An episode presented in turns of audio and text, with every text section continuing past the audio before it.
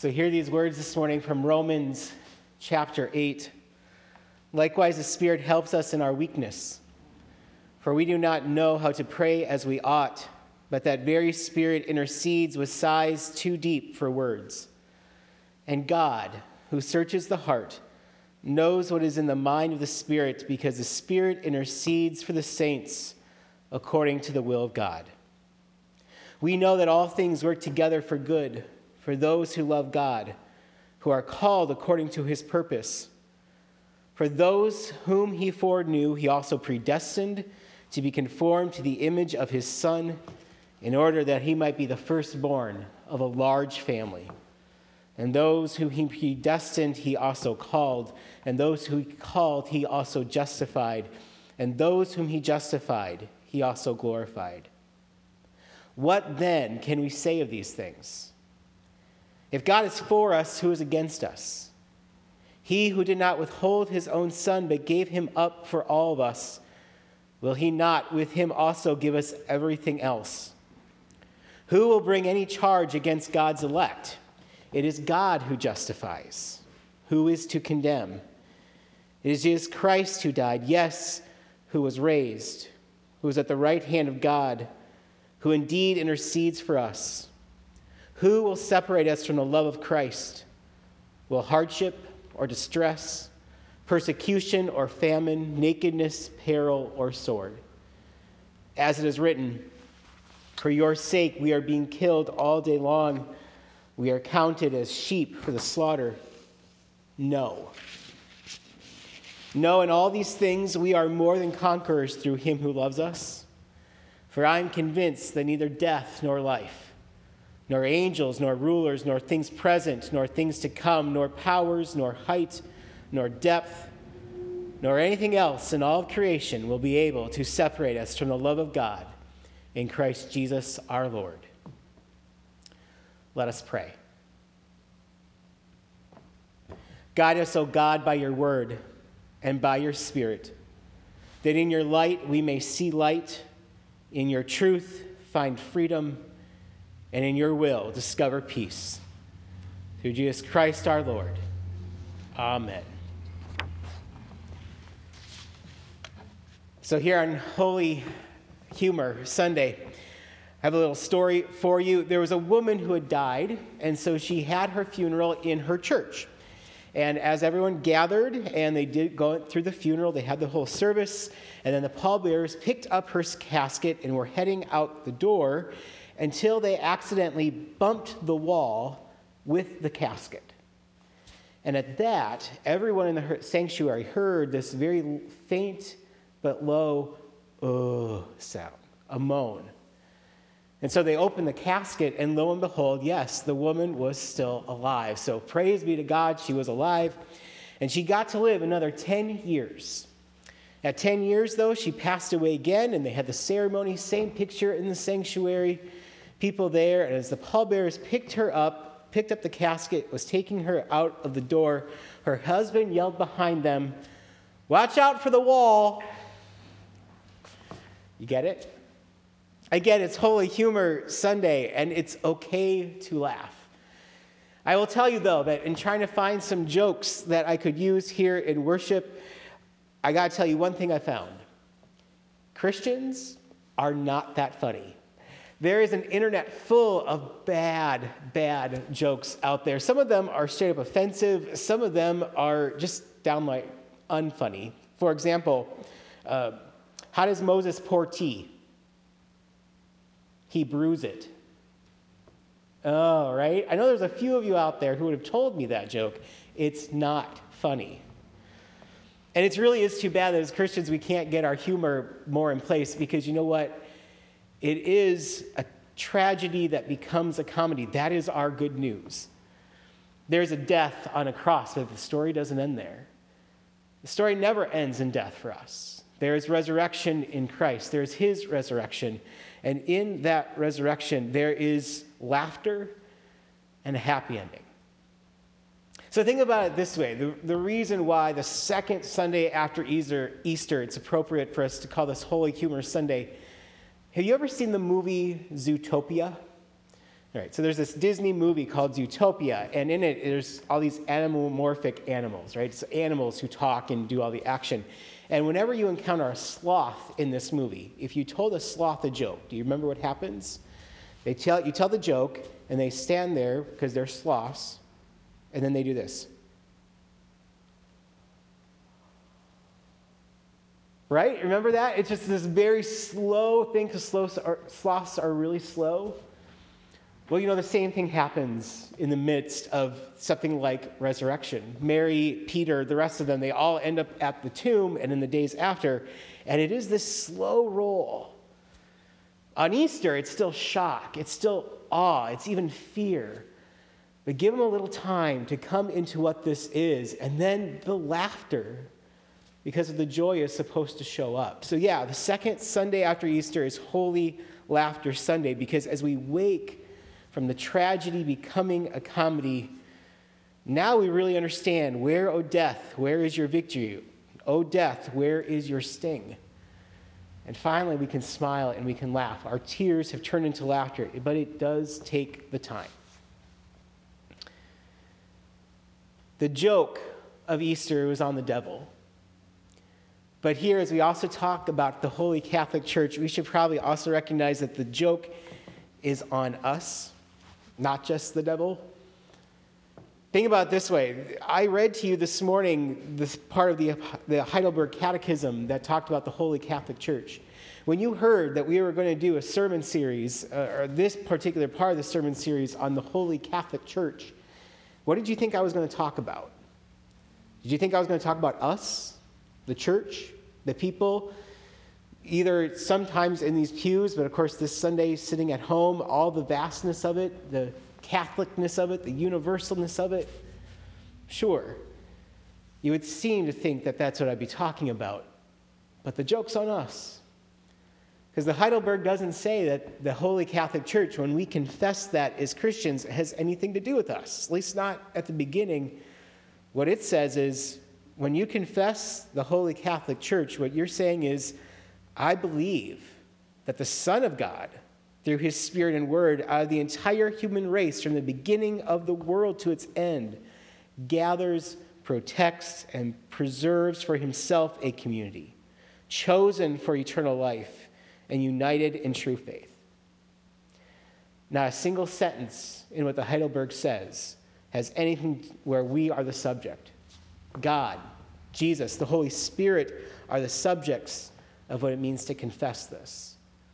Because it's not our work, it is God's work that creates a holy Catholic community, a holy Catholic church. It's Jesus and the Holy Spirit. It's Jesus in his sacrifice, and it's the Holy Spirit in sustaining us that that become, makes us church, not based on what we do. And that's exactly what it says in Romans as well. Hear, the, hear these words again. For those whom he foreknew, he also predestined to be conformed to the image of his Son, in order that he might be the firstborn within a large family. Those he predestined, he also called. Those whom he called, he also justified. And those whom he justified, he also glorified.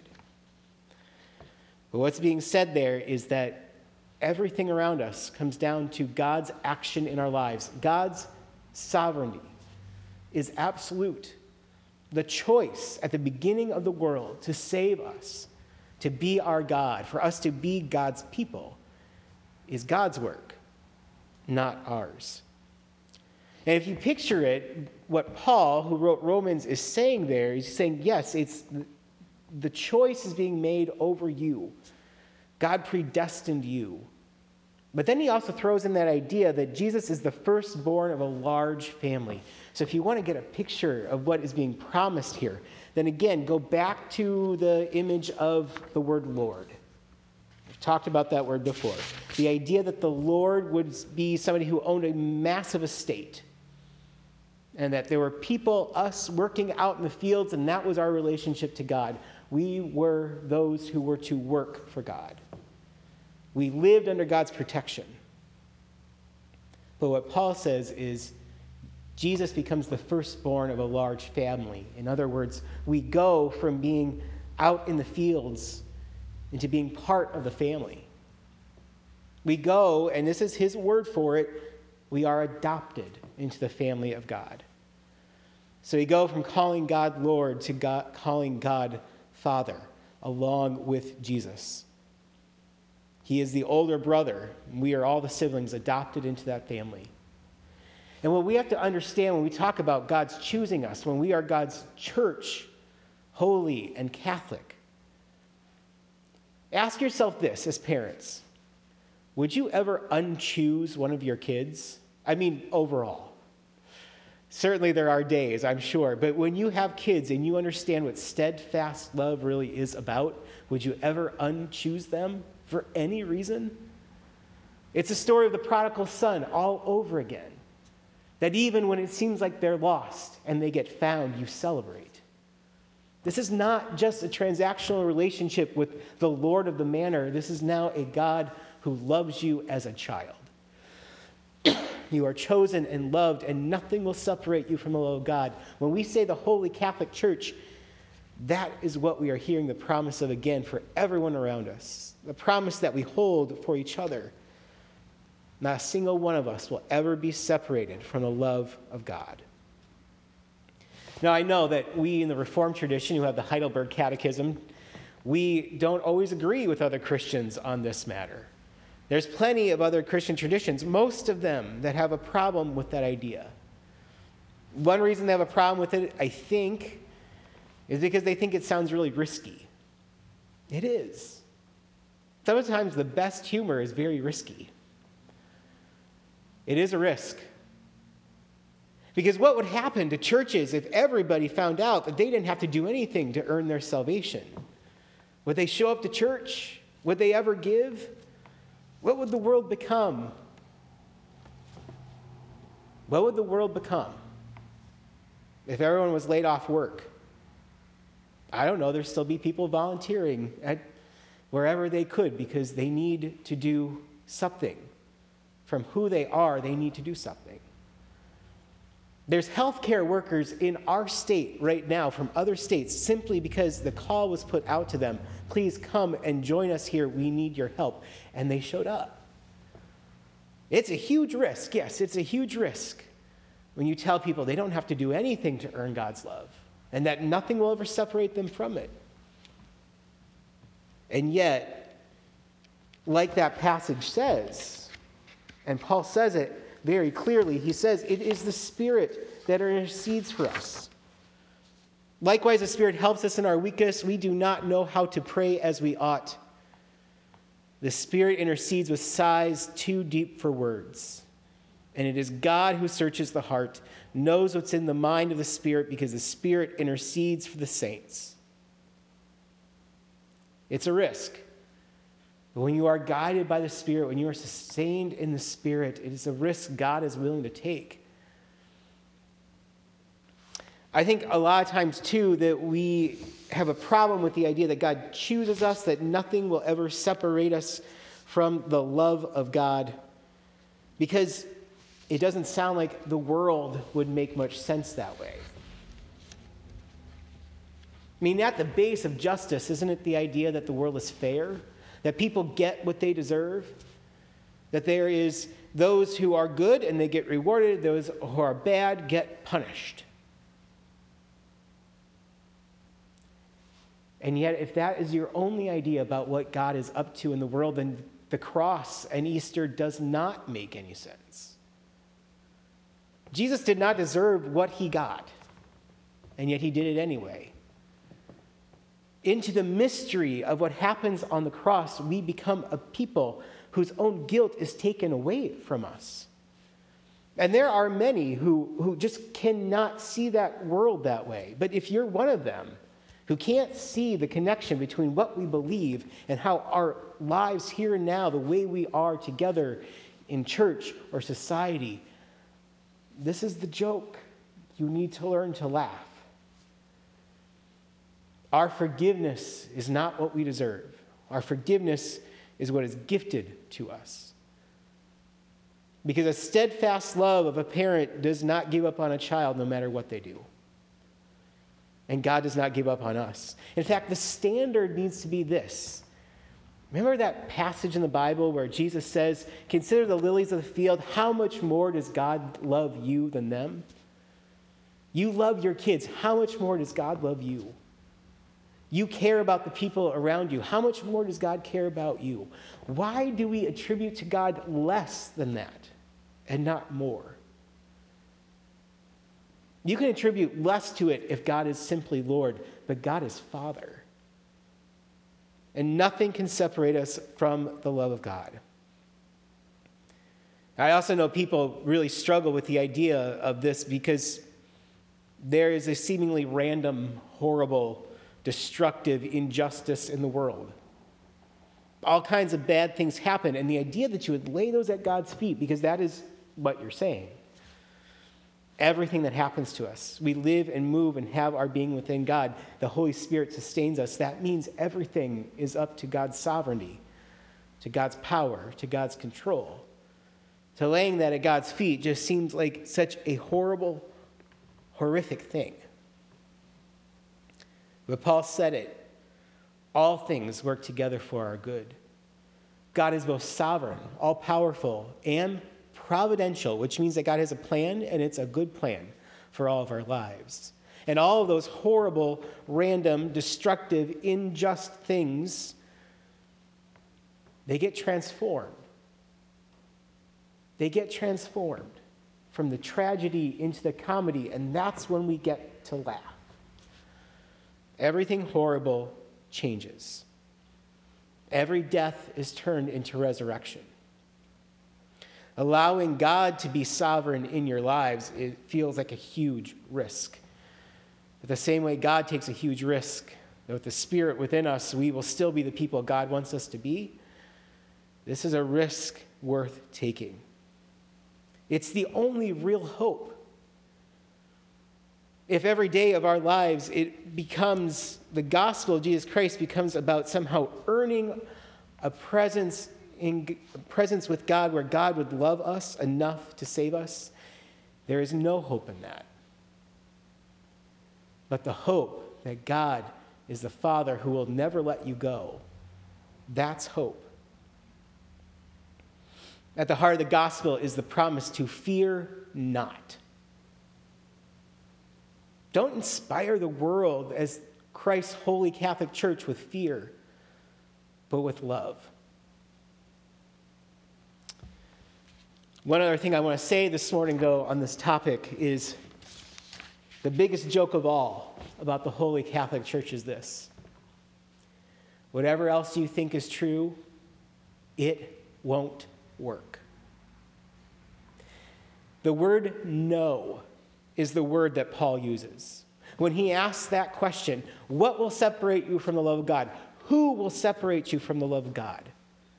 The next word he uses is no. No.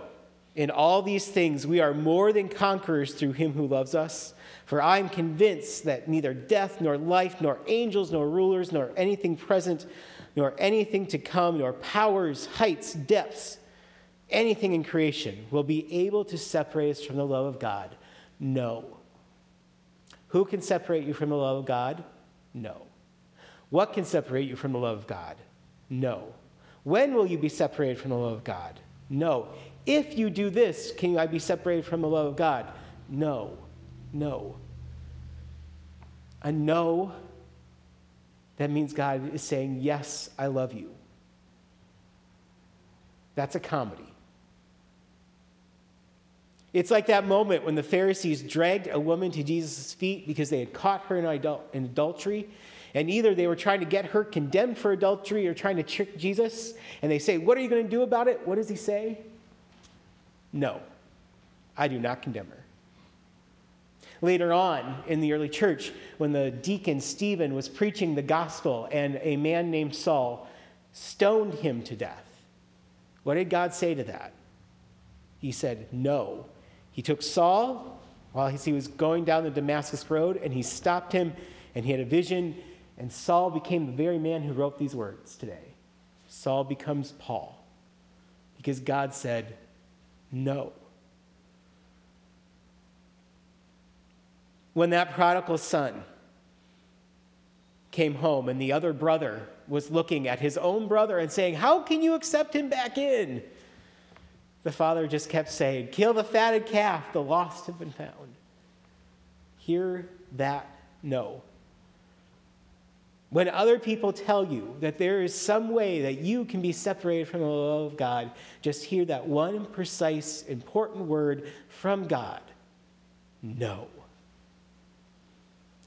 And when the voice is in your own head, Peter denied Jesus three times. You know how tortured he was in the days after Jesus' resurrection? Jesus had to show up in his life and say, "Peter, do you love me? Peter, do you love me? Peter, do you love me?" He had to say it three times before it got through. But for all the ways that Peter was thinking that he could never be loved again, Jesus was saying, "No, no, no."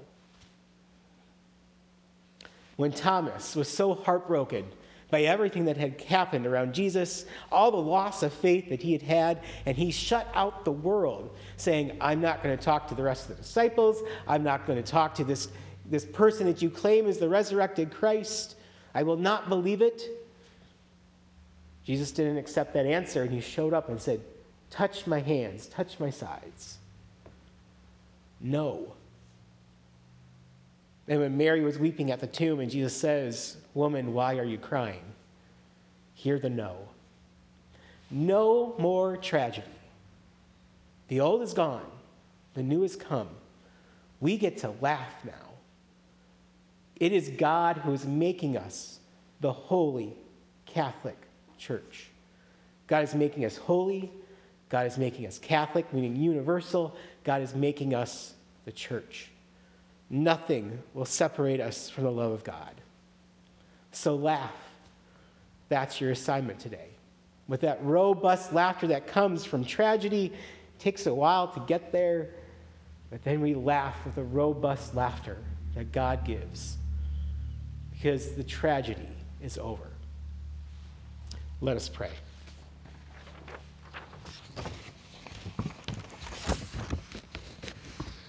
Oh God, we pray for those who need to be remembered today. Those who made the news headlines because of what they have done or said. Those who have been brought to our attention through a meeting or a conversation. Those who are in the hospital, in care, or in a place that is strange to them. Those in whose family or marriage or close relationship, there's a st- stress or a breakup. Those who are waiting for a birth or a death or news that will affect their lives. Those who need to forget the God they do not believe in and meet the God who believes in them. Those whose pain or potential should not be forgotten by us because, God, you are making all things good. All things work together for their good. So, Lord, help all those who hurt and all those who mourn have their sorrow turned into gladness. May they laugh a robust, full-throated laugh as their night is turned to day. Lord, we believe that you hear our prayer and will be faithful to your promise to answer us. And so when we open our eyes again, may we do so not to end our devotion, but to expect your kingdom. In Jesus' name we pray. Amen. For one man he had made all the nations, that they should inhabit the whole earth, and he marked out their appointed times in history and the boundaries of their lands. God did this so that they would seek him and perhaps reach out for him and find him, though he is not far from any one of us. For in him we live and move and have our being. And so may the God of hope fill you with all joy and peace in your belief, so that, that by the power of the Holy Spirit you may abound in hope. In the name of the Father, and the Son, and the Holy Spirit, amen. And go in peace.